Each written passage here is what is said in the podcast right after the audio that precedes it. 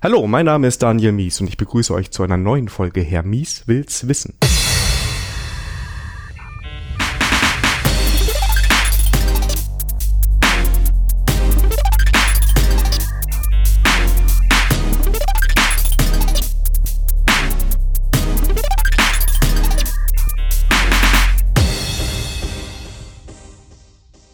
Heute Folge 20 und ich freue mich riesig, dass äh, jemand da ist, den ich schon ganz lange auf der Liste hatte für eine Folge. Ähm, das Thema heute ist vielleicht ein bisschen privat. Es geht um das Thema Burnout und mir gegenüber sitzt der Dennis, der das Ganze schon mal erlebt hat und mit dem wir heute darüber sprechen werden, was das ist, was das für Auswirkungen hat. Aber als allererstes, hallo Dennis, wie geht's dir? Hi, gut. Ganz hervorragend. Schön, dass ich da bin. Also, dass ich da sein darf. Ja, aber natürlich. Ja. Ähm, ich habe am Anfang, ist jetzt fast ein Jahr her, eine Liste gemacht, wirklich mit Leuten. Und damals standst du noch bei mir mit dem Thema AWS ganz groß drauf. Ne, da muss mhm. ich mit dir drüber sprechen. Du, kommen wir gleich drauf, wenn wir dich vorstellen, dass du da ähm, deine ein Experte bist, was Cloud, was Cloud angeht, ja, und auch was AWS angeht. Mhm. Und ähm, dann hast du mich doch bei der unserer firmeninternen Konferenz vor ungefähr einem Jahr ähm, überrascht, weil du über das Thema Burnout gesprochen hast. Und für mich war das dann auch Anlass, da du da schon so offen drüber gesprochen hast und auch schon mehrfach über dieses Thema gesprochen hast, dass ich gesagt habe, okay, wir können auch im Podcast drüber sprechen. Ja. Aber Dennis, ähm, bevor wir richtig loslegen, vielleicht für den Hörer noch mal kurz eine Vorstellung, wer bist du eigentlich? Hm. ja, hi.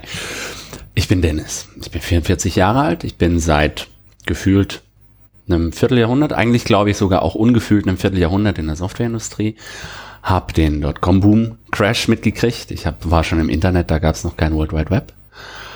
Ähm, habe sehr früh angefangen, als Kind schon einen Computer gehabt und äh, einen VC20, den habe ich dann zerlegt, weil ich wissen wollte, wie er funktioniert. Und der war dann habe ihn natürlich nicht mehr zusammengekriegt, dann habe ich einen 64er gekriegt. Mein Vater hat mir gesagt, der wird aber nicht mehr auseinandergenommen. Deswegen habe ich dann irgendwann auch Programmieren gelernt. Und das war dann auch meine berufliche Laufbahn. Und auf lange Sicht bin ich dann jetzt auch mittlerweile bei der Codecentric gelandet. Hier bin ich seit etwa einem knappen Jahr. Wie das kommt, dass ich hier bin, da sprechen wir bestimmt später noch drüber aber meine Rolle hier ist mehr die des, äh, des äh, Experten im Kontext Cloud, Cloud dort speziell auch ganz viel AWS. Ich habe zwar mit allen Cloud-Plattformen schon gearbeitet, aber AWS ist bei unseren Kunden und generell am Markt einfach ein ganz großer Player. Und das ist ein Thema, das ich intern, aber auch nach außen hin vorantreibe. Ich mache da Vorträge, mache Schulungen und ähm, forsche und spreche ganz viel darüber. Ganz wichtig für die Hörer, die dir noch nicht folgen, du bist auch bei Twitter, richtig? Richtig. At dtraub.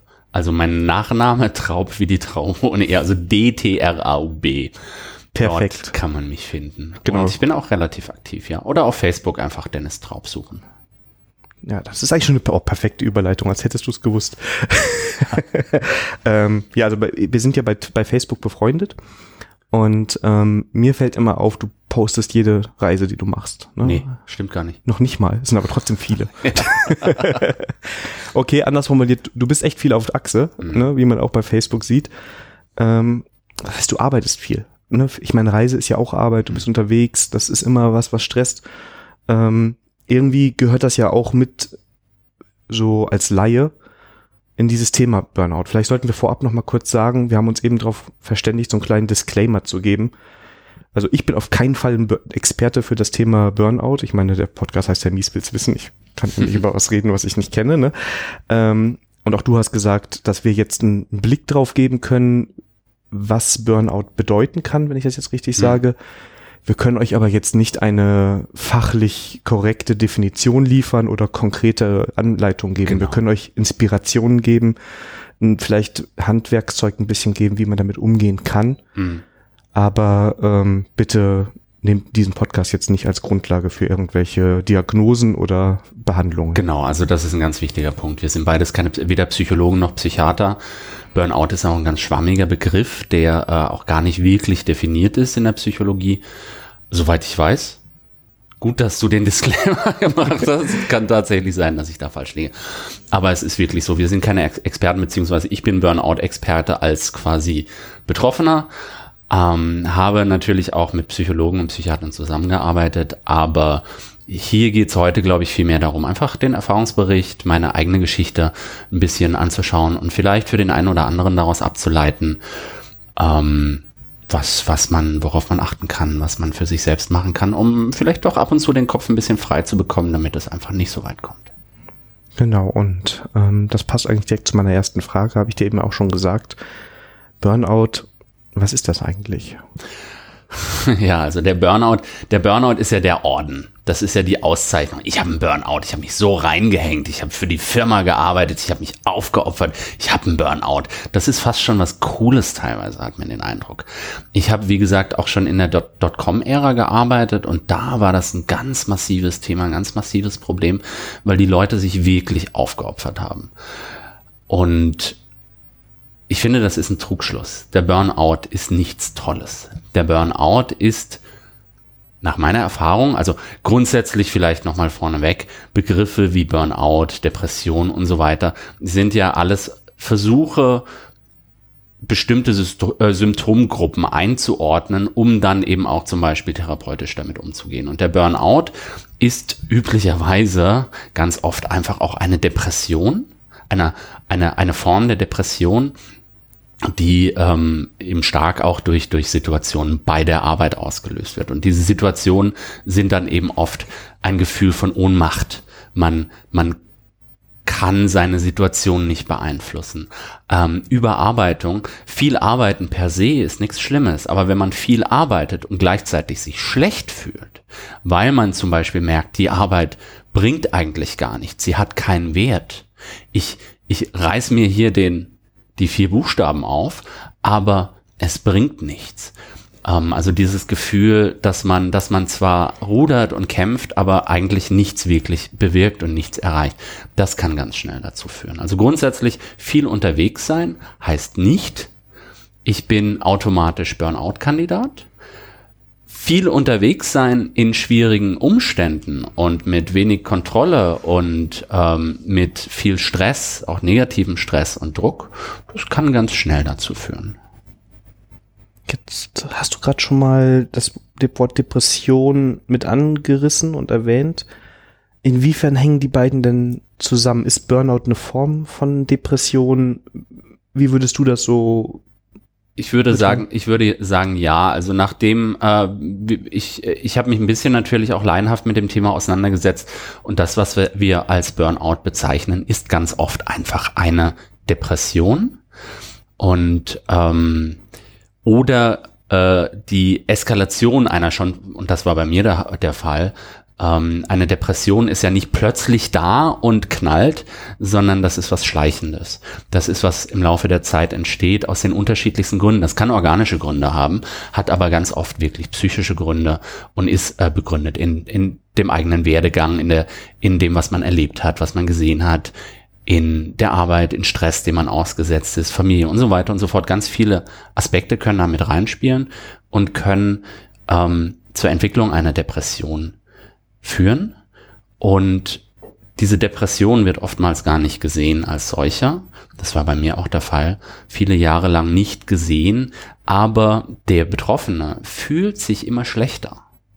Weiß aber gar nicht warum und ist sich vielleicht da, darüber auch gar nicht so sehr im Klaren. Aber je schlechter er sich fühlt, desto mehr kämpft er ja auch. Je mehr er kämpft, desto schlechter fühlt er sich. Und irgendwann kommt der Punkt, wo ähm, der Betroffene, der Körper unter Umständen sagt, ich kann jetzt nicht mehr, das ist jetzt zu viel. Was dann halt eintreten kann, sind eben Dinge wie zum Beispiel, dass man anfängt zu trinken, Drogen zu nehmen, äh, verschiedene Suchtverhalten aufzeigt. Kann, es kann sein, dass man ähm, tatsächlich in, also ganz, ganz viele Fälle enden natürlich auch suizidal.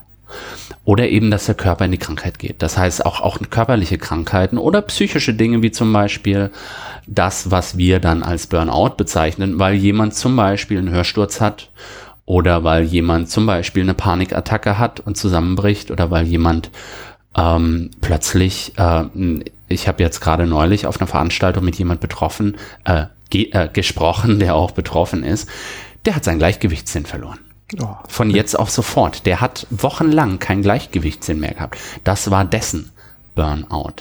Deswegen finde ich das Wort so schwierig, weil es eigentlich nichts aussagt. Was passiert ist in solchen Situationen, dass man eben irgendwann an seine Grenzen stößt und diese, äh, dieses an die Grenzen stoßen ganz unterschiedlich sich manifestieren kann. Eben zum Beispiel in Suchtverhalten, in gesundheitlichem Zusammenbruch, in sozialem Zusammenbruch, also dass man sich auch wirklich zurückzieht, dass man ähm, nicht seine Freunde nicht mehr, also kein, kein Kontakt mehr pflegt, dass man wirklich sich in sich selbst zurückzieht. Und ähm, all das könnte man zusammenfassen unter äh, möglicher, mögliche Formen eines auch Burnout. Aber eben wie gesagt, der Burnout selbst ist ähm, viel zu schwammig, als dass ich ihn greifen könnte. Also für mich kommt es rüber, dass das quasi so das letzte große Zeichen ist, in Anführungszeichen, für die Depression. Also für dieses, diesen langsamen, schleichenden Prozess, dass der Körper immer mehr zu kämpfen hat, auf unterschiedliche Art und Weise. Und dann kommt halt irgendwann zum Knall, weil der Körper einem nochmal sagt, hier, Dennis, Daniel, mh, mm, so geht's jetzt nicht weiter, ähm, mach was. Ähm, heftig. Ähm, was waren denn, was waren denn bei dir die Symptome? Also irgendwann kam ja dieser Knall bei dir. Na, der Knall selbst war einigermaßen spektakulär.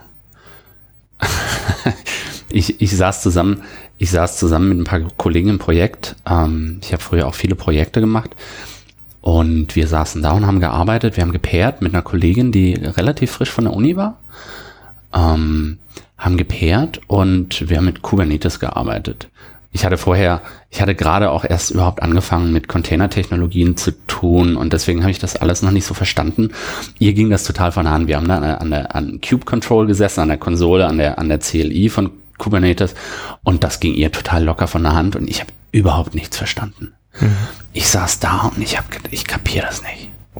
Ich kapiere das jetzt nicht, was da passiert und es eigentlich ist es, müsste es doch so einfach sein. Die Kollegin kann das. Ähm, ich kann es nicht. Und dann kam bei mir sowas zum Tragen, was schon öfter da war. Nämlich dieses Gefühl, ich kann das, was ich hier mache, eigentlich gar nicht. Also ich bin gar nicht gut genug für den Job. Mhm. Mir fehlt irgendwie so, also ich kann das gar nicht. Aber ich mache das ja jetzt schon ziemlich lange. Und ich werde auch mittlerweile ganz schön gut bezahlt dafür. Also deutlich besser als die Kollegin, mit der ich gerade paire, die das, die gerade meine Arbeit macht sozusagen. Und dieses Gefühl ähm, wurde plötzlich sehr stark. Dieses, äh, ich kann das überhaupt nicht. Und das fliegt auch irgendwann auf. Also die Leute merken das auch irgendwann, dass ich äh, völlig fehl am Platze bin. Und dann sind so Ideen dann gekommen. Ich, äh, ich habe irgendwie mich nur durchgemogelt und jetzt bin ich hier und jetzt fliegt das auf und dann verliere ich natürlich meinen Job. Und dann weiß das auch jeder. Das heißt, ich finde keinen neuen Job mehr, aber ich habe Familie, ich habe Kinder, die, äh, die ähm, ja auch von mir abhängig sind und dann habe ich kein Geld mehr und wenn ich kein Geld mehr verdiene, dann, dann äh, geht die Familie zugrunde und ich verliere meine Familie, ich verliere alles. Und irgendwie ist da so ein Teufelskreis entstanden, dass ich plötzlich Angst hatte, ich verliere alles. Alles, alles bricht zusammen. Und je mehr ich diese Angst gekriegt habe, desto weniger konnte ich mich auf meine Arbeit fokussieren. Und da ich mich nicht auf die Arbeit konzentrieren konnte, hatte ich das Gefühl, ich kann das überhaupt nicht. Und das war so ein Teufelskreis. Und dann haben wir irgendwann gesagt, komm, wir machen jetzt eine Mittagspause. Gut. Dann sind wir in Mittagspause, sind wir essen gegangen. Das war in Hamburg, sind zu einem äh, sehr leckeren tirolischen Restaurant. Die haben total leckere Knödel ähm, in St. Pauli. Und ähm, sind da essen gegangen und wir haben das Essen bestellt und mir ging es leicht wieder ein bisschen besser. Und ganz plötzlich auf einen Schlag hatte ich das Gefühl, ich sterbe.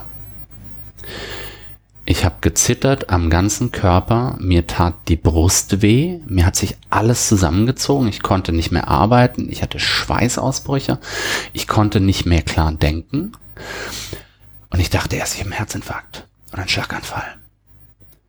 Oder ich werde verrückt ich, es war plötzlich, ich konnte es überhaupt nicht greifen. Es waren Schmerzen, die ich nicht wirklich nicht greifen konnte. Ähm, es hat sich alles gedreht und ich hatte plötzlich das Gefühl, das hört nicht mehr auf. Das geht nicht mehr weg. Das wird immer schlimmer. Und saß da und ein Kollege saß mir gegenüber und guckt mich an meinte, Dennis, was ist mit dir los? Und ich muss total bleich geworden sein und ich bin dann irgendwie nur noch aufgestanden und rausgegangen.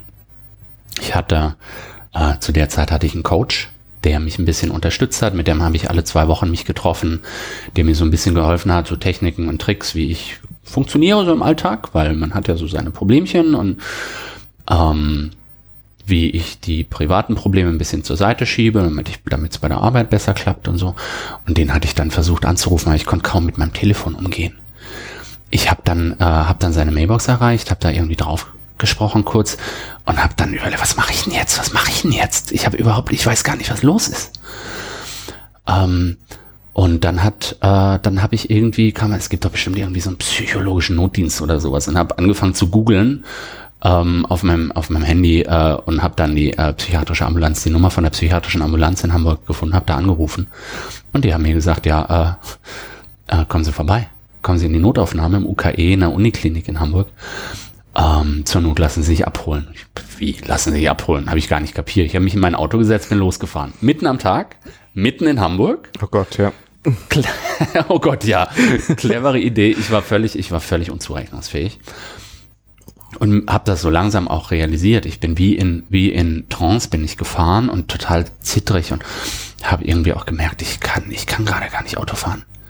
Und habe das Auto dann irgendwo rechts auch einfach rangestellt und bin dann weiter in die Richtung gelaufen. Und da war eine Bushaltestelle. Ich hatte gehofft, dass irgendwie ein Taxi kommt oder ein Bus oder sowas. Und an der Bushaltestelle tatsächlich der Bus, der da vorbeifährt, der fährt bis zur Klinik. Habe ich mich da hingestellt und habe einfach gewartet. Zitternd. Und irgendwie fiel mir dann noch auf, ich habe gar keine Ahnung, wo ich bin. Dann habe ich noch schnell ein Foto von der Bushaltestelle. Ich hätte ja mein Auto gar nicht gefunden. Ich wusste, doch, ich hätte wahrscheinlich irgendwann, er hätte den Brief von, keine Ahnung, der Polizei gekriegt oder vom Ordnungsamt, damit ich es mir irgendwo abholen darf. Aber ähm, ich hatte keine Ahnung, wo ich mein Auto abgestellt habe. Jedenfalls kam dann der Bus und hat mich in die ähm, zur Klinik, äh, bin dann ausgestiegen, bin dann erstmal in die ganz normale allgemeine Notaufnahme und da saß ich dann sechs Stunden. Ähm, weil, weil wenn du nicht irgendwie mit lauter offenen äh, Verletzungen eingeliefert wirst, dann dauert das seine Zeit, bis du dran bist. Aber ich hatte das Gefühl, okay, ich bin in guten Händen, wenn ich jetzt zusammenbreche, dann werden sie mich schon auf, auf intensiv schieben. Ähm, und ähm, hatte dann auch ein bisschen Zeit, mich zu beruhigen. Ich habe auch zu Hause angerufen, habe meiner Frau Bescheid gesagt, die dann erstmal auch aufgeregt war, weil ich ihr gar nicht so genau sagen konnte, was los ist. Ähm, aber so nach und nach habe ich mich beruhigt und hatte dann eben auch, ähm, bin dann auch äh, in die Psychiatrie dort und habe ambulant mit einer Ärztin gesprochen. Die hat mir erstmal einfach ein Beruhigungsmittel gegeben und hat mir gesagt, äh, also ich soll mich am nächsten Tag bei mir in der bei mir zuständigen Klinik in der Institutsambulanz von der Psychiatrie melden. Die äh, und dort kann ich dann auch richtig äh, mit einer Ärztin sprechen und mir Zeit nehmen. Das ist jetzt eben wirklich nur Notfallversorgung. Und das habe ich dann auch gemacht. Und am nächsten Tag habe ich mit eben dort der Ärztin ähm, in, der, in, der, in, der, in der Psychiatrie gesprochen. Die hat sich das angehört, was ich erzählt habe. Hat so ein paar Fragen gestellt. Und dann irgendwann meint sie, also das, was Ihnen gestern passiert ist, das war eine Panikattacke. Das heißt also, ähm, der Körper glaubt, er ist einer Lebensbedrohung, einer lebensbedrohlichen Situation ausgesetzt. Ähm, und darauf reagiert er, indem er alle möglichen Hormone ausschüttet, einen chemischen Cocktail ausschüttet, der dich dazu bringt, dass du eben rennen oder kämpfen kannst, dieses Flight or Fight. Also es wird wahnsinnig viel, werden wahnsinnig viele auch toxische Stoffe ins, ins, in die Systeme gekippt, die dafür sorgen, dass du jetzt irgendwie überleben kannst in dieser Notsituation. Das ist ein ganz altes Muster, das, das eben bei also evolutionär bedingt bei uns schon ganz lange stattfindet. Heute gibt es oft nicht mehr die Situation, wo man das braucht. Also in wenigen Berufsgruppen ist das manchmal sicherlich der Fall, bei, bei, beim Militär oder bei der Polizei oder bei der Mafia. Aber wir haben ähm, jetzt in der IT, in der Softwareentwicklung relativ selten solche Situationen, wo wir das brauchen. Aber unser Körper ist noch so veranlagt, dass er trotzdem auf vermeintlich bedrohliche Situationen so reagiert. Und genau das, was da passiert ist, nämlich dieser Burnout, nenne ich ihn jetzt, also diese Eskalation einer schon seit vielen Jahren gewachsenen, sich steigernden Situation hat dazu geführt, dass mein Körper plötzlich dachte, das ist eine lebensbedrohliche Situation und hat dementsprechend darauf reagiert.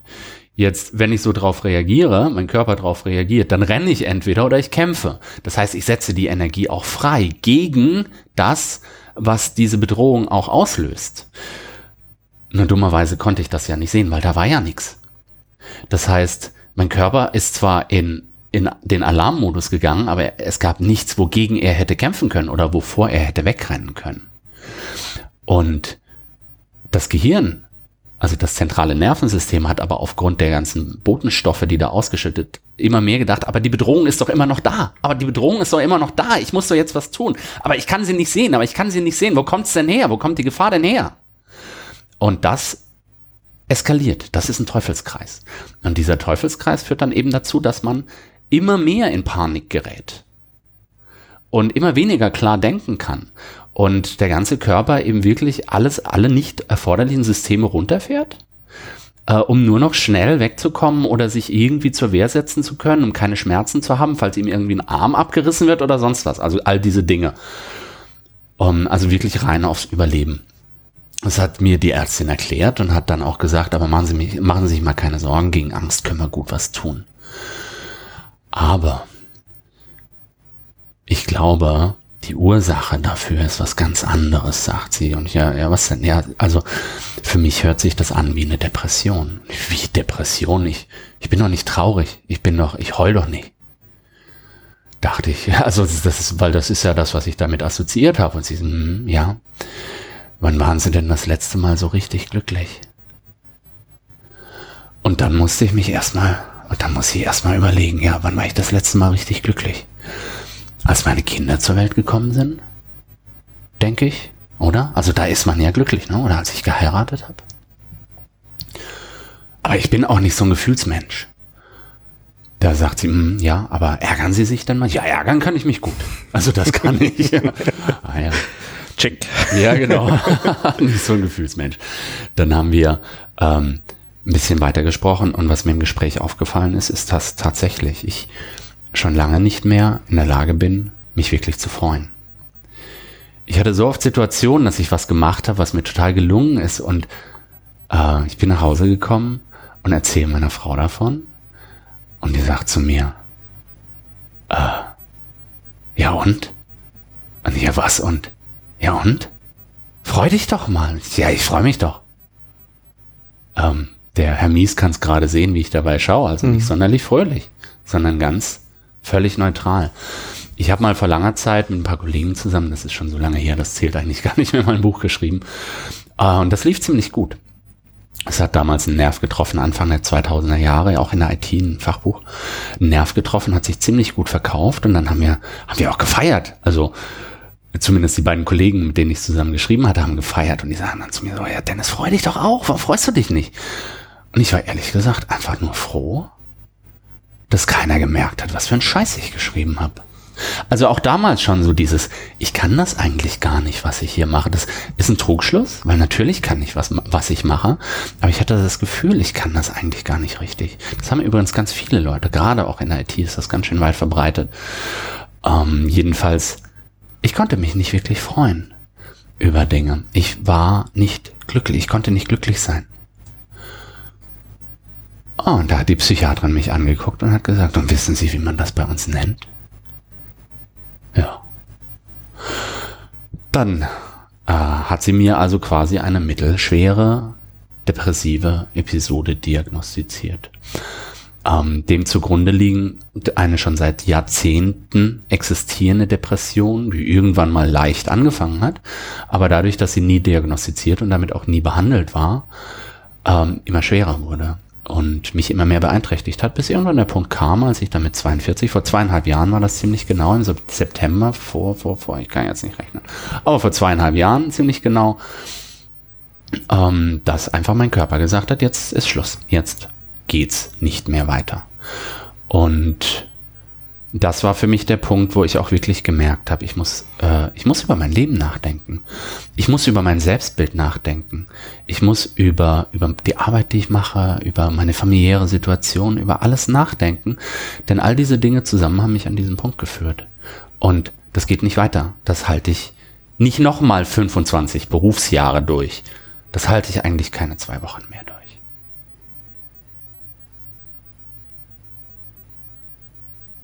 Okay.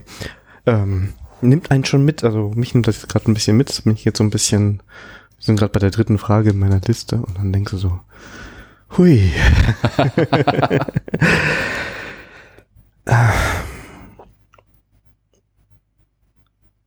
Wir reden ja nachher noch darüber, was, was danach kam, also wie du mhm. damit umgegangen ja. bist. Ähm, wie das jetzt bei dir, wie du es selber erkannt hast oder wie dir geholfen wurde, das haben wir jetzt auch schon, aber was mich dann so interessieren würde, wie reagiert dein Umfeld darauf? Ist das so, dass du Freunde triffst, die sagen, ja, dass du einen Burnout hast oder eine Depression, das weiß ich schon seit fünf Jahren. War das Umfeld überrascht? Wie war die Reaktion drauf? Weil du wirst ja wahrscheinlich drüber gesprochen haben. Interessanterweise, ähm, also man ist ja hinterher immer schlauer. Und hinterher haben es auch alle gewusst. Natürlich. ja. Natürlich.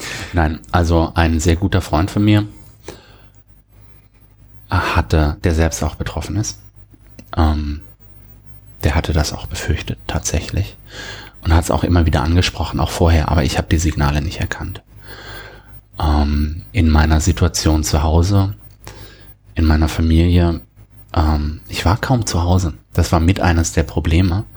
Ich war zu der Zeit fünf Tage die Woche weg. Also ich habe für eine amerikanische Firma, also für eine amerikanisch geführte Firma gearbeitet. Dort äh, habe ich Projekte gemacht und dort hieß es einfach 40 Stunden pro Woche beim Kunden vor Ort, wo auch immer das ist. Das heißt, ich war nie zu Hause, ich war immer unterwegs und die Wochenenden, die ich zu Hause verbracht habe mit zwei kleinen Kindern und ähm, meine äh, Frau, die halt mittlerweile ähm, also die Familie, muss ich dazu sagen, hat das Ganze auch leider nicht überstanden. Also es hat jetzt im Nachhinein auch in die Trennung geführt, weil ähm, das auch darauf natürlich massive Auswirkungen hatte und auch heute noch hat. Ähm, aber meine Frau hat damals äh, auch gerudert und äh, kam kaum zurecht, weil ich nicht da war. Sie hatte zwei Kinder, sie musste sich um alles kümmern. Wenn ich am Wochenende zu Hause war, war ich so erledigt von der Arbeit, ähm, habe aber trotzdem versucht, natürlich auch zu tun, was ich konnte und sie zu unterstützen und die Kinder zu unterstützen. Und ähm, das heißt, ich glaube, zu Hause war die Situation auch teilweise so dramatisch unter Druck über Jahre hinweg, dass das so nicht sichtbar ist, dass da sich was drunter verbirgt. So einfach die Situation war sehr schwierig. Ansonsten mein berufliches Umfeld, das Unternehmen, für das ich gearbeitet habe, das ist ganz klar ausgerichtet auf Power, auf ähm, wir geben alles, Du stehst ständig auf den Zehenspitzen. Das ist gut. Ich habe da verdammt viel gelernt. Das war äh, hatte echt seine Vorteile und ich hatte wirklich tolle Kollegen. Aber ähm, dort hat niemand wirklich auf dich geachtet. Du warst ständig bei Kunden. Ähm, du warst ständig bei verschiedenen Kunden. Ähm, du standest sowieso unter Hochdruck. Du warst eigentlich immer in schwierigen, stressigen Situationen und da hatte keiner einen Blick dafür. Ob es dir jetzt gut geht oder nicht, musst halt funktionieren. Insofern ja, es gibt, es gibt viele Anzeichen, sicher gibt ganz unterschiedliche Anzeichen dafür. Aber ich habe sie bei mir nicht gesehen. Und mein, beziehungsweise ich habe sie gesehen, aber ich habe sie falsch interpretiert. Ich habe gegen die Anzeichen gekämpft, ich habe gegen mich selbst gekämpft und das hat es immer, habe mich damit immer tiefer reingedrückt. Ich habe versucht, das wegzudrücken. Ich funktioniere nicht richtig. Ich bin nicht normal.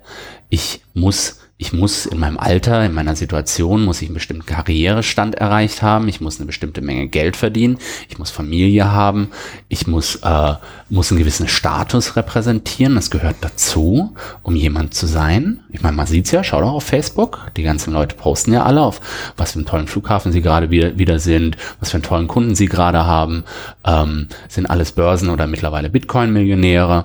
Und äh, bei anderen Leuten in meinem Alter läuft das alles ziemlich super, wenn man so oberflächlich hinschaut. Und das habe ich mir ein bisschen fälschlicherweise angeeignet und habe eben selbst auch versucht. Alle, bei allen geht's, alle sind erfolgreich, nur ich fühle mich nicht so. Also ich bin es irgendwie auch, wenn ich aufs Konto schaue, aber ich fühle mich nicht so. Irgendwas stimmt mit mir nicht. Und habe immer mehr Dinge getan, die eigentlich gar nicht meine Dinge waren. Eigentlich Ziele verfolgt, die gar nicht meine Ziele waren, ähm, um in der Hoffnung, wenn ich quasi mich verhalte, als wäre ich normal und erfolgreich, vielleicht bin ich dann auch, auto werde ich dann auch glücklich. Ähm, aber wie gesagt, ich konnte ja gar nicht glücklich sein, weil ich äh, quasi in einer Krise drin gesteckt habe, die ich gar nicht gesehen habe. Ähm, das kann sich das kann sich ganz bei unterschiedlichen Leuten ganz unterschiedlich ausdrücken. Das heißt, es gibt Symptome. Es gibt Möglichkeiten, woran man das erkennen kann. Es gibt nicht das Symptom oder die bestimmten Symptomgruppen. Aber wenn wir ein bisschen mehr aufeinander achten, wenn wir ein bisschen mehr auf uns selbst, aber auch in unserem Umfeld, auf unsere äh, Freunde, Familie, Bekannten, Kolleginnen, Kollegen achten, dann können wir das schon sehen, dass da jemand hart am Limit ist. Und tatsächlich sind das viel mehr Leute, als du glaubst, die wirklich hart am Limit sind. Die aber Angst davor haben, darüber zu sprechen. Weil ähm, dann merken die anderen ja, dass ich gerade gar nicht volle Leistung bringen kann.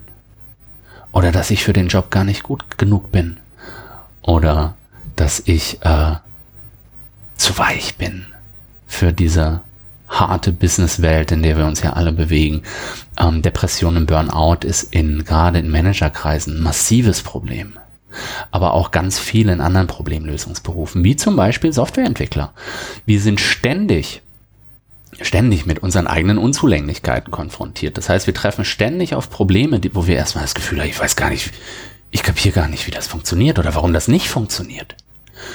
Das heißt, wir merken ständig, dass wir etwas nicht wissen oder nicht können. Und wir werden, dann, dann gibt es noch so die Dinge, ihr habt euren Sprint schon wieder gerissen, äh, ihr habt euch darauf doch committed, warum habt ihr nicht geliefert, warum sind so viele Fehler in der Software, warum, warum dauert das so lang? Also ganz viel von außen, aber auch von uns selbst. Ähm, immer wieder die, die Rückmeldung, das Feedback, ihr macht eigentlich eine ganz schön schlechte Arbeit hier. Oder du machst eigentlich eine ganz schön schlechte Arbeit hier.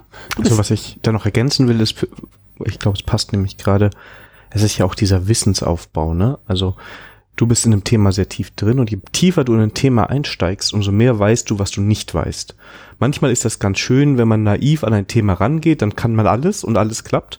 Aber mit jedem Level, das du dann erreichst, ja, und wenn du dann gerade noch so ein riesiges Thema beackerst, wie du es beackerst, ja, mit der AWS jetzt, sagen wir, nehmen wir mal nur die AWS, wo auch andauernd neue Dinge dazukommen und jeder erwartet von dir, es kam raus, Dennis, erklär mir, was es ist. Ist natürlich Druck, den du die ganze Zeit obendrauf bekommst. Ja, ja. und äh, je mehr ich weiß, desto mehr weiß ich, was ich nicht weiß, aber umgekehrt verliere ich trotzdem den Blick für das, was ich weiß. Denn das ist für mich, wirkt es trivial. Also ich merke nur, was ich nicht weiß. Und sehe aber bei all den anderen, oh, die können das ziemlich super. Das ist, wie gesagt, in Problemlösungsberufen ist das ganz ausgeprägt, dieses Gefühl, ich bin nicht gut genug, weil man eben immer wieder auf Situationen stößt, die man gerade nicht lösen kann. Gleichzeitig oft auch Druck als Feedback bekommt. Äh, aber zum Beispiel auch in Führungsrollen, wo man, oder generell in, in, in, in Rollen, wo man es halt viel mit Menschen und mit Konflikten zwischen Menschen zu tun hat ähm, ein, ein, jemand in der, und das war bei mir dann auch, dass ich immer mehr in der Vergangenheit immer mehr auch Führungsaufgaben übernommen habe. Und ich habe das ja nicht gelernt. Ich, äh, also ich musste mich da, da ja irgendwie reinfuchsen. Und umso mehr, und ich bin auch nicht so ein, ich, ich, ich tue mich da ein bisschen schwerer mit. Ich bin, ich bin ein guter, guter Einzelkämpfer. Also ich kann gut Sachen alleine machen. Deswegen ist meine jetzige Rolle auch hervorragend. Aber in, in, in der Führungsposition, wo ich auf der einen Seite für, für Leute verantwortlich bin, für deren Weiterentwicklung, für deren Wohlbefinden verantwortlich bin, aber gleichzeitig auch äh, in die andere Richtung Politik machen muss und mich um Budgets streiten muss und, und rechtfertigen muss, warum wir halt nicht fertig werden oder warum, äh, wie auch immer, all diese Dinge, ähm, wo du halt ganz oft äh, diesen Druck ausgesetzt bist und immer wieder feststellst, ich kriege das gerade nicht gelöst.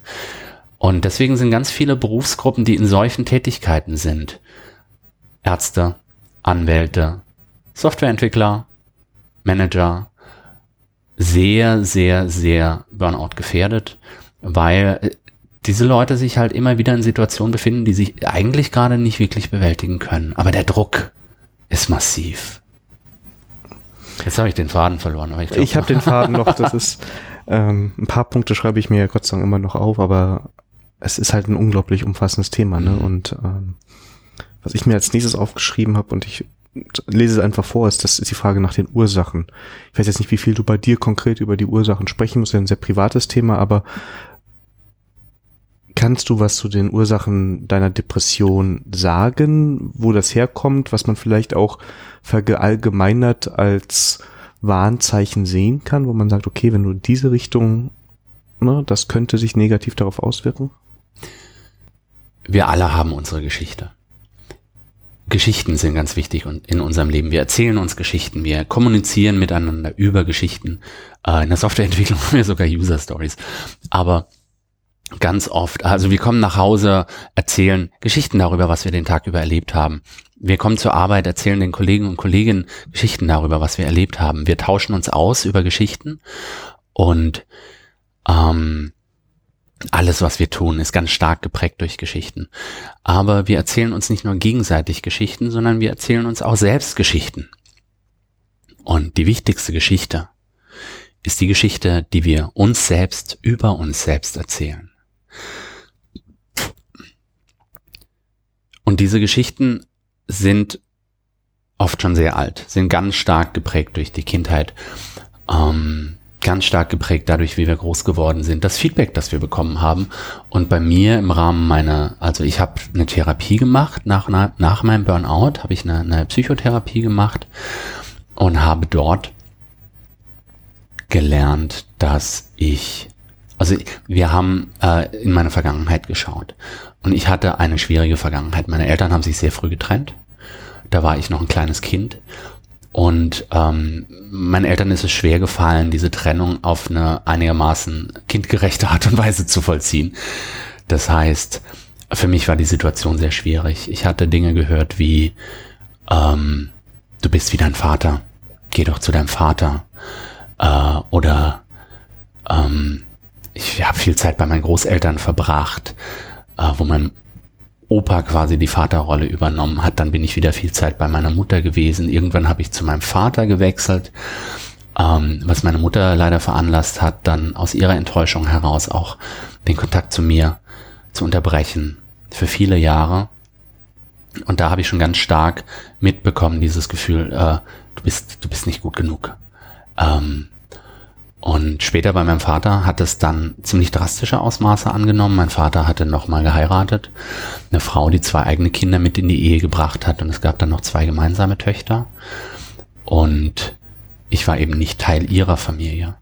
Es gibt ein, eine Sache, die, die, die hatte ich völlig vergessen und die ist im Rahmen der Therapie wieder hochgekommen, ähm, wie dieses Nicht-Dazugehören sich manifestiert hat. Eine Sache, die das schön plakativ beschreibt. Du musst dir vorstellen, du hast, äh, du hast so einen kleinen Flur, so einen Quadratmeter Flur. In die eine Richtung, also quasi so hinter dir ist dein Zimmer, dein Jugendzimmer mit einem Bett und einem Schrank und einem Schreibtisch. Und ähm, rechts ist ein kleines Klo, so ein Gästeklo mit kaltem Wasser, ohne Heizung. Geradeaus ist die Wohnungstür. Und links, wo der restliche Flur des Hauses ist, ist eine Tür. Die hat sie einbauen lassen, die war abgeschlossen. Durch diese Tür durfte ich nicht durch, weil ich in dem gemeinsamen Haus nichts verloren habe. Mein Vater hat mich manchmal reingelassen, heimlich, wenn sie nicht da war, dass ich mal duschen konnte oder mir was zu essen aus dem Kühlschrank holen konnte. Ansonsten hat er mir Geld zugesteckt, damit ich mir was kaufen kann. Ähm, das durfte sie aber nicht wissen. Und in diesem kleinen Stückchen Flur, das ich da hatte, in den paar Quadratmetern, in denen ich mich bewegen konnte, äh, da war früher ein Lichtschalter, der wurde ersetzt durch eine Licht, äh, durch so einen ähm, Bewegungsmelder, durch so einen Infrarotsensor. Das heißt, jedes Mal, wenn ich irgendwie mein Zimmer verlassen habe oder nach Hause gekommen bin oder sowas, dass man das mitkriegt. Aus heutiger Sicht völlig absurd. Für mich damals, ähm, man hat mir vermittelt damals, äh, wir können ja nicht anders, weil du so bist, wie du bist. Äh, wir würden dich gerne, also das hat mir meine Stiefmutter ganz stark vermittelt, dieses, äh, es tut mir so leid, dass ich dir das antun muss, aber du lässt mir keine Wahl. Also ein ganz klassisches äh, Misshandlungsszenario, in dem äh, das Opfer auch noch zum Täter stilisiert wird. Und das hat sie mir sehr stark, sehr stark vermittelt. Ich bin dann irgendwann mal, ich bin dann irgendwann mal weggelaufen zu, zu einer Tante, zu meiner Tante, die Schwester meines Vaters. Ähm, und da wollte nicht weg. Ich wollte, ich habe zu ihr gesagt, sie darf ihren Bruder nicht an und meinen Vater nicht anrufen. Natürlich hat sie das getan. Und er kam dann und hat mich abgeholt. Und, und dann sagte meine Stiefmutter zu mir, ähm, also bei der Christiane, das ist meine Tante, bei der Christiane brauchst du dich gar nicht mehr melden. Der habe ich jetzt auch mal gesagt, was du für einer bist. Die will mit dir auch nichts mehr zu tun haben. Also die hat ganz stark äh, mir suggeriert, dass ich also dass sie gar nicht anders kann und dass auch die ganze Welt eigentlich gar nicht anders kann, als mich auszuschließen, als mich zu hassen, weil ich halt bin, wie ich bin. Ich bin nicht gut genug. Und das hat dann so weit geführt, dass als ich irgendwann 18 Jahre alt war, ähm, mein Vater hat mich immer ähm, zur, zur Bahn gebracht morgens. Wir hatten, wir hatten ein Haus in Frankreich. Also sie hatte, seine Frau hatte sich immer so einen alten Bauernhof gewünscht mit Pferden und so weiter. Den Wunsch hatte er erfüllt. Das Blöde war, ich war auf der deutschen Seite auf der Schule. Das Haus war auf der französischen Seite in Baden-Württemberg bei Karlsruhe in der Nähe. Und da gab es natürlich keine direkte Verkehrsverbindung. Das heißt, mein Vater hat mich morgens zum nächsten Bahnhof gebracht auf der deutschen Seite. Ich bin dann dem Zug in die Schule und abends irgendwann zurück und abends hat er mich abgeholt. Und irgendwann, da war ich gerade 18 Jahre alt, äh, holt er mich abends ab. Oder beziehungsweise kommt gefahren, ich will in sein Auto einsteigen und er sagt zu mir, Dennis, ich bringe dich wohin du willst, aber du kommst nicht mehr nach Hause. Und da saß ich dann. Unter Tränen. Ich habe ein Riesentheater gemacht. Also ähm, und er hat stoisch versucht, das irgendwie auszuhalten, ich habe ihn beschimpft. Ich habe ich hab mich so auf natürlich, ich war so verzweifelt. Ähm, aber seine Frau hat ihm die Pistole auf die Brust gesetzt und hat gesagt, entweder Dennis geht, der ist jetzt alt genug, schmeiß ihn raus, oder ich gehe. Und ich nehme unsere beiden gemeinsamen Töchter mit. Und das ist eine Entscheidung, vor die darfst du jemanden nicht stellen, die kann man nicht treffen. Und auch mein Vater konnte sie damals nicht treffen. Und er hatte irgendwie die Hoffnung, dass ich es schon schaffen werde. Und das war das. Ich bin wieder ausgestiegen und er ist gefahren und die Rücklichter, das war das Letzte, was ich für, von ihm für die nächsten sechs Jahre oder so gesehen habe. Und äh, dann habe ich erstmal auf der Straße gelebt und habe versucht, die Schule noch fertig zu machen. Das hat dann irgendwann nicht mehr geklappt, weil ich einfach, ich bin krank geworden. Äh, ich habe regelrecht auf der Straße gelebt. Mir sind irgendwann die Freunde ausgegangen, bei denen ich übernachten konnte. Habe irgendwie versucht über die Runde, aber ich kannte meine Rechte auch nicht. Zum Sozialamt gehen oder sowas oder, oder meinen Vater verklagen. Keine Ahnung. Ich war einfach völlig, ich wollte die blöde Schule fertig machen. Ich war in der zwölften Klasse und habe dann irgendwann abgebrochen. Weil ich irgendwie Geld verdienen musste, damit ich mir eine Wohnung, damit ich eine Wohnung bekomme. Und das hat mich sehr geprägt. Und äh, ich habe mir also ganz viel immer wieder so dieses, du bist nicht gut genug, du gehörst nicht dazu. Keiner liebt dich, du bist nicht liebenswert, weil du bist, wie du bist. Und das habe ich angenommen. Und je mehr, je mehr ich daran geglaubt habe, desto mehr habe ich ja auch Beweise dafür. Natürlich haben mich meine Schulkameraden nicht ins Sportteam gewählt. Ich bin nicht gut genug. Natürlich wollte sie nicht mit mir ausgehen. Ich bin ja nicht gut genug. Natürlich habe ich den Job nicht gekriegt oder meinen Schulabschluss nicht geschafft. Ich bin ja nicht gut genug. Und je mehr man daran glaubt, desto mehr sieht man das und desto mehr glaubt man daran. Und das ist meine Geschichte. Ich bin nicht gut genug. Ich bin nicht liebenswert. Und ich bin allein. Und das hat mich geprägt. Und das hat dazu geführt, dass ich mein Leben lang immer versucht habe, gut genug zu sein. Immer versucht habe, gemocht zu werden, immer der Tollste sein wollte und immer versucht habe, also ich habe eine regelrechte, eine regelrechte Persona geschaffen, die mit mir selbst gar nichts zu tun hatte, die quasi das repräsentiert, wovon ich glaubte, dass andere es sehen wollen. Und da sind wir wieder bei dem, was ich vorhin gesagt habe, bei diesem, der Versuch, so zu tun, als wäre ich, dann kommt also quasi, als wäre ich normal. Und dann kommt das Glücklichsein von selbst. Was aber tatsächlich passiert ist, ist, dass ich eine immer dickere Maske gebaut habe, eine immer dickere Rüstung gebaut habe und immer mehr nicht ich selbst war, sondern das, wovon ich glaubte, dass man von mir erwartet. Und ich selbst immer kleiner wurde und immer weniger. Und deswegen auch immer weniger an mich selbst glauben konnte. Und eben auch kein Lob, keine Anerkennung, keine, kein Beifall, was ich so dringend brauchte, ähm, Zuneigung von anderen, Liebe, konnte ich nicht annehmen, weil, und ich habe es so dringend gebraucht, weil ich immer dachte, ja, das gilt ja gar nicht mir, sondern das gilt ja dieser Maske. Das hat ja gar nichts mit mir zu tun. Das heißt, das, was für mich so wichtig war und mir auch gegeben wurde, konnte ich noch nicht mal annehmen. In meinem Beziehungsleben nicht, in meinem Berufsleben nicht, generell in meinem ganzen Leben nicht. Das hat dazu geführt, dass ich ähm, ein wahnsinnig, an wahnsinnigen Selbstzweifeln gelitten habe und ein massives Selbstwertproblem hatte und versucht habe, dieses Selbstwert, dieses mangelnde Selbstwertgefühl zu kompensieren durch zeigen, was ich kann. Und ich war immer der, der Tollste, nach außen hin immer der Tollste und immer der Beste und ich konnte alles, ich musste alles richtig gut können. Und wenn ich mal was nicht konnte, dann habe ich sofort abgebrochen, habe sofort, äh, hoffentlich, hoffentlich sieht's keiner. Hoffentlich sieht's keiner, dass ich mal was nicht konnte. Ich habe ein Beispiel. Ich habe früher als Jugendlicher schon in der Band gespielt. 80er Jahre Metal, ich versucht lange Haare wachsen zu lassen, ging bei, bei meinen Haaren nicht so, macht aber nix. Ähm, und habe Bass gespielt.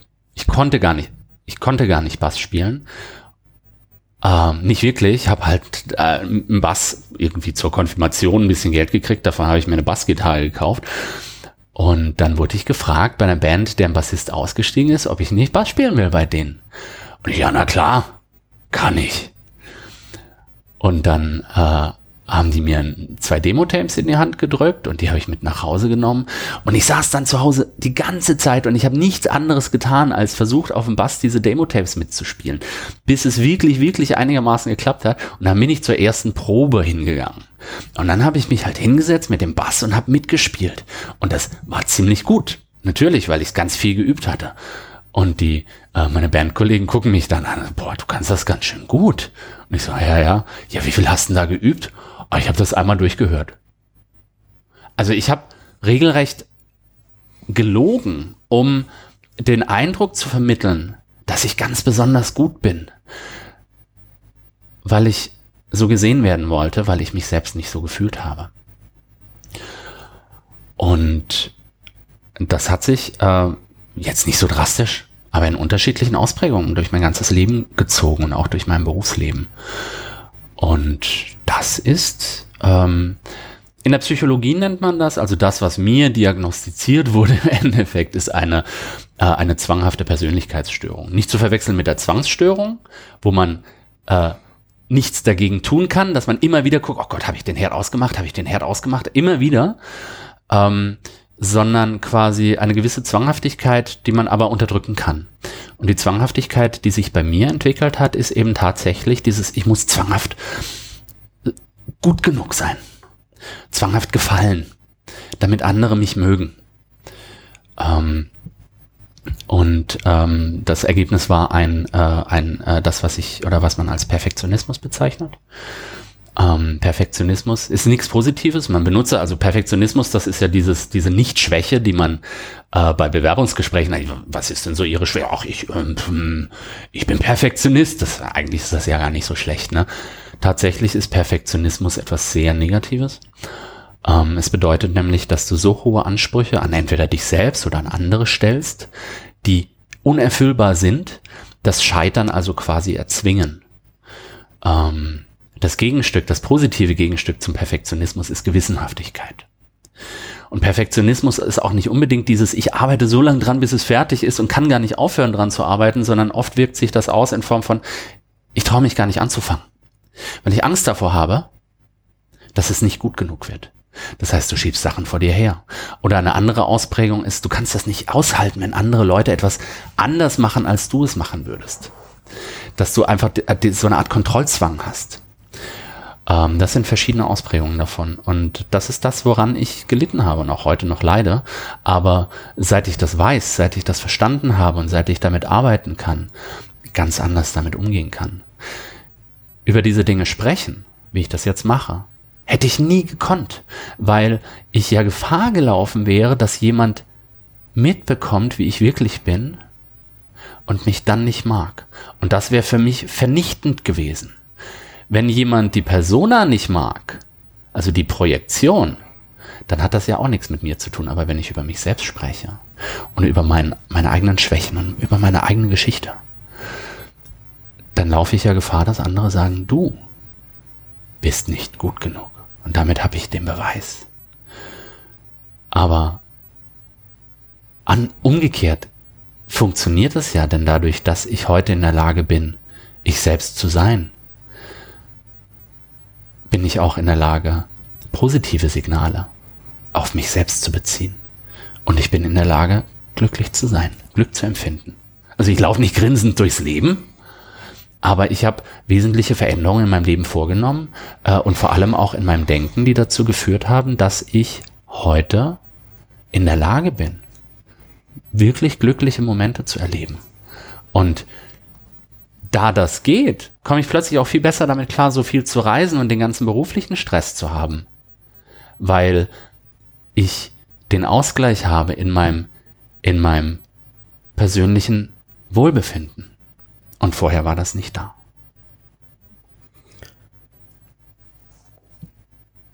Ja, schon wieder. da bin ich wirklich froh, dass ich Notizen habe, ne? Aber wir hatten eben ja im Vorgespräch schon gesprochen, dass wir dann über die Therapie so ein bisschen sprechen. Ich würde das jetzt mal skippen, weil wir uns auch so ein gewisses Zeitfenster gesetzt mm. haben, ähm, wenn das für dich in Ordnung ist. Und mir brennt eine ganz andere Frage auf den Nägeln. Die passt quasi zur nächsten, nämlich dieses, du hast eine Therapie gemacht, ja. die war auch irgendwann erfolgreich, ist meine, mm, oder ja. wenn man das also so sowas, ich habe eine Therapie gemacht, die war auch irgendwann zu Ende, weil es gibt da auch, es gibt da auch quasi äh, Sätze, die bezahlt werden. Ich habe dann teilweise auch privat äh, noch, noch weitergemacht, aber die Arbeit ist nie zu Ende. Das ist eine Lebensaufgabe. Und ich werde auch sicherlich immer wieder auch Therapeuten in Anspruch nehmen, um bestimmte Dinge zu bearbeiten und weiter daran zu arbeiten. Aber eine Sache, in der du wahrscheinlich gearbeitet hast, nämlich das ist die Frage, die ich mir aufgeschrieben habe, ist nämlich diese, was ist aus dieser Persona, aus dieser Maske geworden? Also jetzt nach dieser äh, Therapiephase, die du jetzt hast, was ist daraus geworden? Also wie hat sich auch dein, dein Leben jetzt danach geändert? Was hast du an dir geändert vielleicht? Im Grunde alles.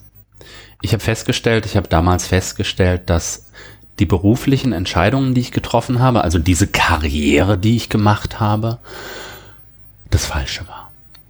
Diese Entscheidung habe ich eigentlich aus der Not heraus getroffen. Ich musste irgendwie nach der Schule, als ich die Schule abgebrochen habe, weil ich irgendwie über die Runden, irgendwie musste ich Geld verdienen. Ich habe dann ganz am Anfang also so Aushilfsjobs gemacht, aber da ich programmieren konnte, war ich gut in der Lage, dann auch als Programmierer zu arbeiten. Gerade als dann das World Wide Web kam, Anfang der 90er, da habe ich mich reingefuchst und da war ein Riesenbedarf. Und das habe ich dann gemacht. Und das war im Prinzip das, was ich äh, konnte. Eigentlich lernen wollte ich was ganz anderes. Ich wollte eigentlich was Künstler, also ich, ich wollte Filmregie studieren. Ein Glück ist das nicht passiert, weil das wird wahrscheinlich, äh, ist ein ziemlich umkämpftes Geschäft wahrscheinlich.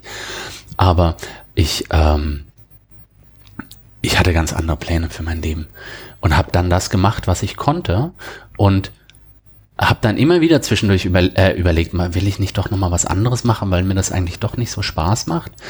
Ähm, aber je mehr ich da dann auch Erfolg hatte und eine Karriere gemacht hatte, desto größer wäre ja auch der Einschnitt gewesen. Ähm, ich habe dann zwar zwischenzeitlich doch nochmal versucht, einen Einschnitt zu machen und habe dann was völlig anderes gelernt. Ich habe eine Ausbildung gemacht zum Luftfahrtsystemelektroniker, äh, weil ich, weil ich den, den Wunsch hatte, mal was mit den Händen zu machen und nicht nur mit dem Kopf.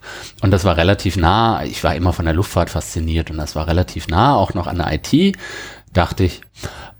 und äh, jedenfalls, da habe ich schnell gemerkt, das ist nichts. Bin also wieder zurück in die IT aber dann hatte ich irgendwann Familie, dann hatte ich irgendwann Kinder.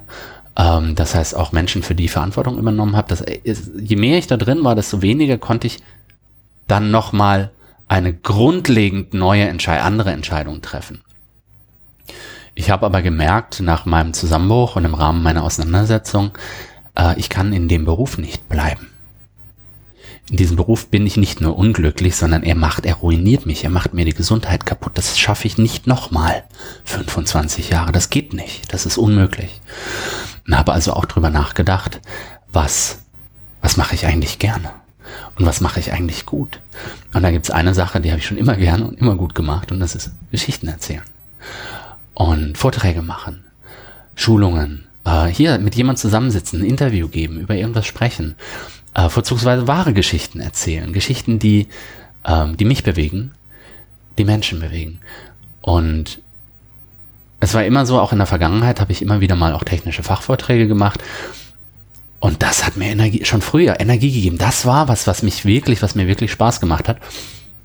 Und ich habe eben festgestellt, mein das, was ich wirklich gerne machen möchte, ist die Arbeit auf der Bühne, die Arbeit mit Publikum, ähm, weil mir das wahnsinnig Spaß macht. Naja, jetzt war ich allerdings in der Firma als, als, als IT-Consultant, wo ich halt als Softwareentwickler und Interimsmanager in der Softwareentwicklung gearbeitet habe. Und ähm, da ist natürlich kein Spielraum für Vorträge halten, weil du musst ja 40 Stunden die Woche beim Kunden vor Ort sein. Man kann ja nicht mal einen halben Tag irgendwo auf eine Konferenz fahren, um einen Vortrag zu halten, weil dann fehlt ja ein halber Tag signifikanter Umsatz, weil ich halt mit relativ hohen Tagessätzen dann auch teilweise ähm, eingesetzt wurde. Das heißt, mein Arbeitgeber war da nicht so begeistert davon. Ich hatte also wenig Möglichkeit. Ich konnte ja aber auch nicht einfach mir nichts, dir nichts meinen mein Job an Nagel hängen, weil ich ja eben auch eine Familie zu Hause hatte. Und ähm, habe dann also für mich beschlossen, ich muss es ändern. Äh, das hat mir schon mal geholfen, dieses Wissen, das ist, das geht bald vorbei.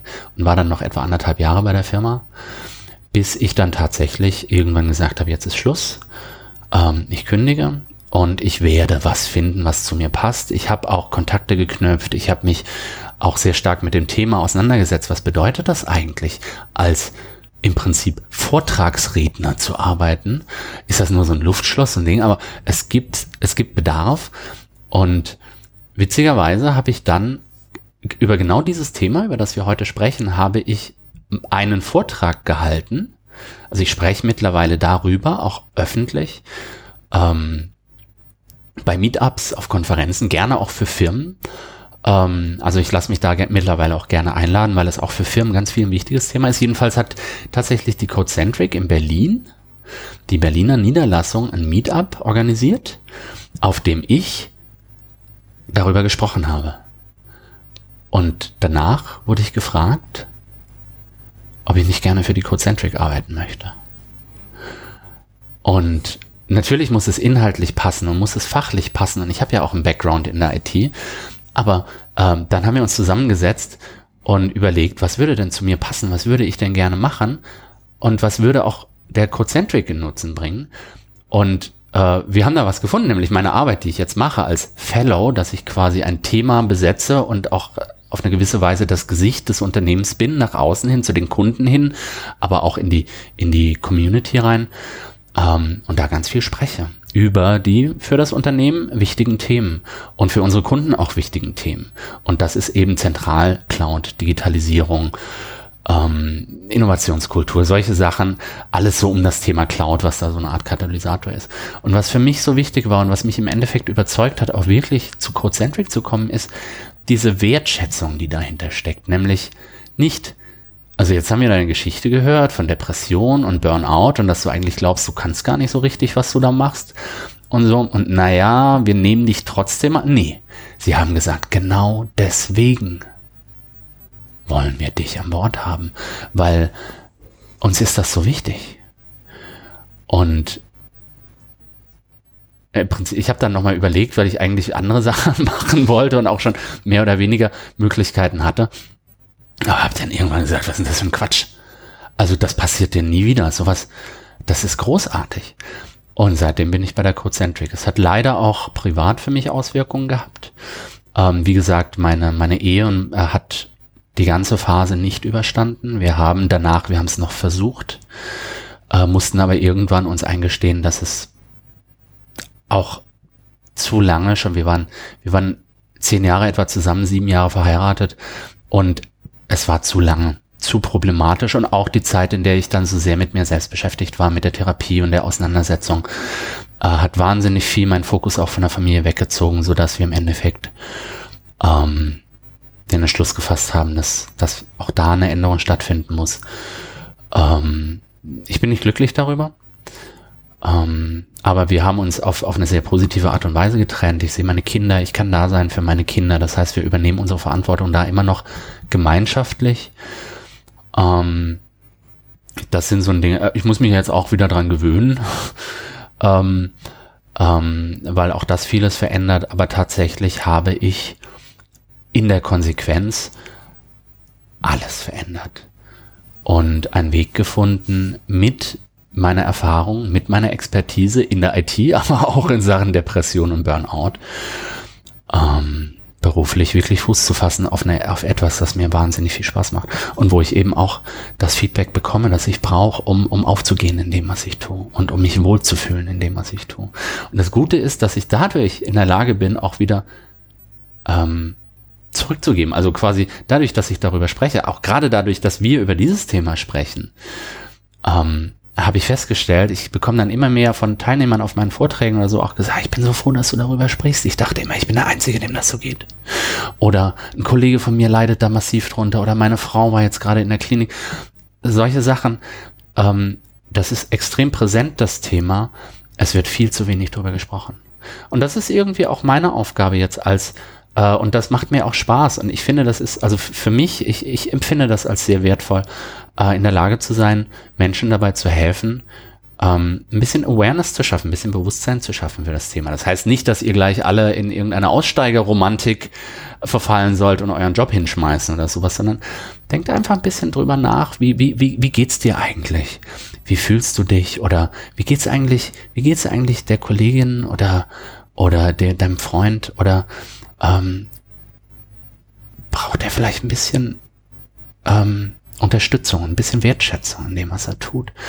Ähm, passiert da gerade was, was äh, denjenigen unglücklich und vielleicht auch krank macht? Oder dich selbst unglücklich und vielleicht auch krank macht? Du hast eben mal gesagt, dass du das Gefühl hattest, gerade als das losging, Arbeit hat, deine Arbeit hat keinen Wert. Siehst du das immer noch so oder kannst du dadurch, dass du jetzt das mehr reflektierst, dass du da, dass du dir bewusst bist mehr, worauf du achten musst, besser mit umgehen? Ich habe heute das Gefühl, die Arbeit, die, die ich mache, hat ganz großen Wert.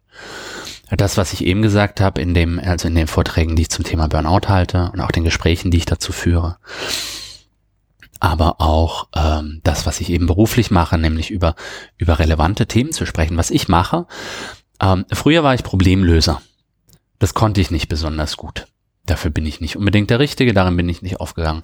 Ich bin mehr der Aktivator, ich bin mehr jemand, der gerne Menschen inspiriert, motiviert, die Fantasie weckt.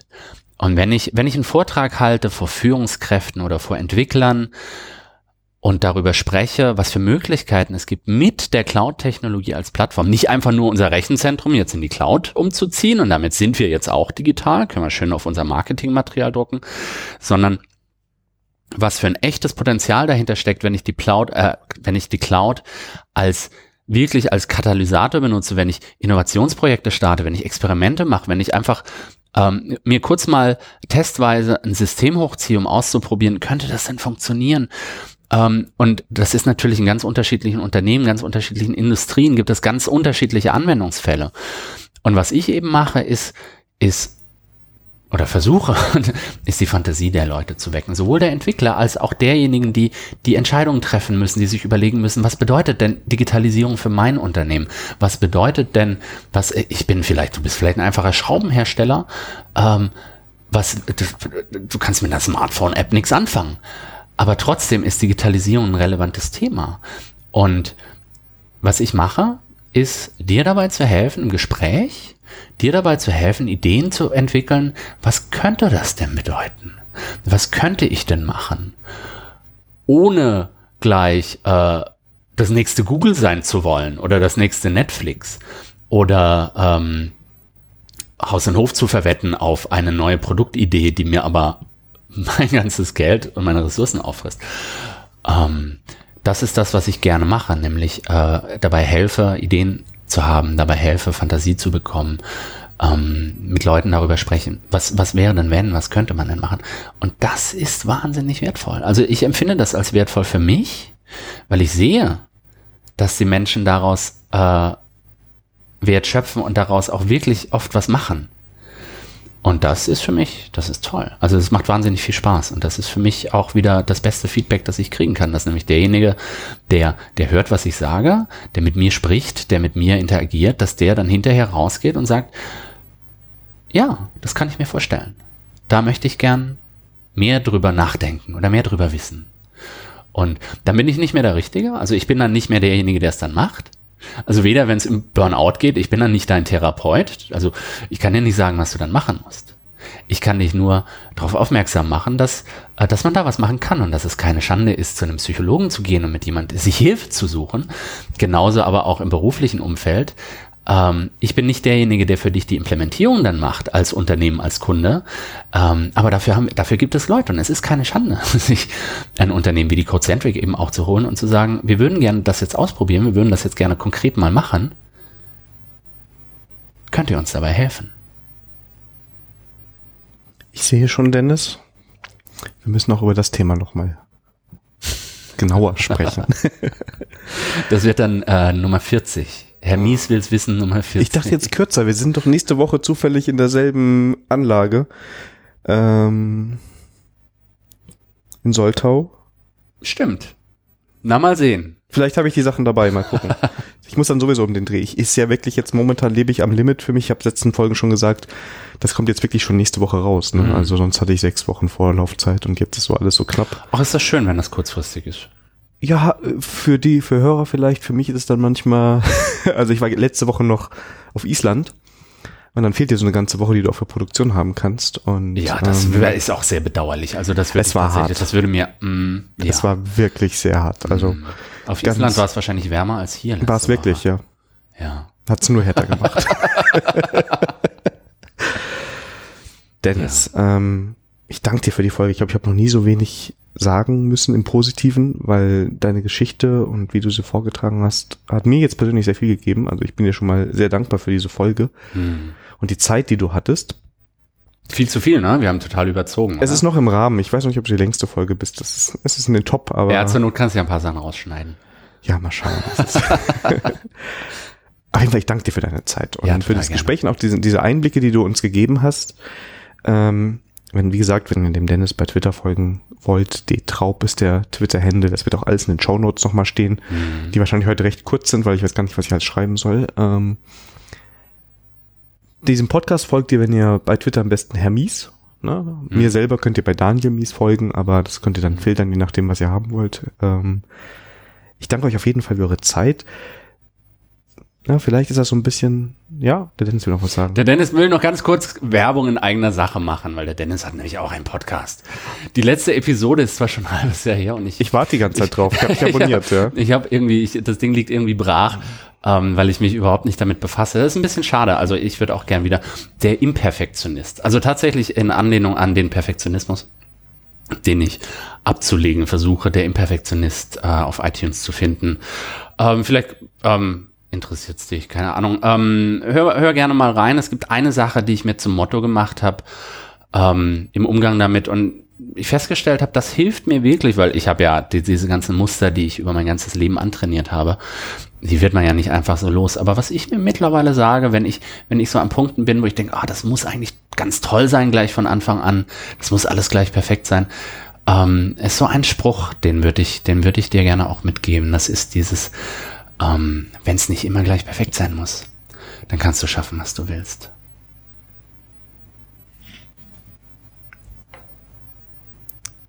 Dankeschön. Sehr gerne. Jetzt würde ich eigentlich nur noch schnell das Outro machen, weil das ist schon ein schönes, schöner Abschluss. Ja. Also, vielen Dank fürs Zuhören. Vielen Dank für eure Zeit. Dennis, dir vielen, vielen Dank für deine Zeit. Ähm, wir hören uns in zwei Wochen wieder. Wahrscheinlich dann sogar aus, aus Soltau. Mal schauen. Vielleicht machen wir noch mal was zusammen. Können wir ja spontan ja. machen. Es gibt ja gewisse Überlegungen. Auch vielleicht machen wir meine nächste Episode. Ja, können wir machen. Gerne. Ja. Wenn du mich als Gast haben möchtest. Ähm, das wäre äh, irgendwas. Ui, das ja, so, kann ich nur empfehlen, Gast. mit Gästen ist besser. Aber, aber meine Podcast-Folgen sind immer nur so 10 bis 12 Minuten lang. Also wir können nicht wie heute. Achso, das ist, da sind wir knapp drüber, ja. aber ja, mal schauen. Wir werden auf jeden Fall irgendwas auf Soltau machen. Vielleicht hören, hören wir auch was von dir oder wir machen so einen kurzen, so eine Stimme. Mal schauen. Ist alles noch Sinn. Ähm, euch wünsche ich ein paar tolle Wochen, eine schöne Zeit. Vielen Dank fürs Zuhören und wir hören uns bald wieder. Mach's gut. Tschüss.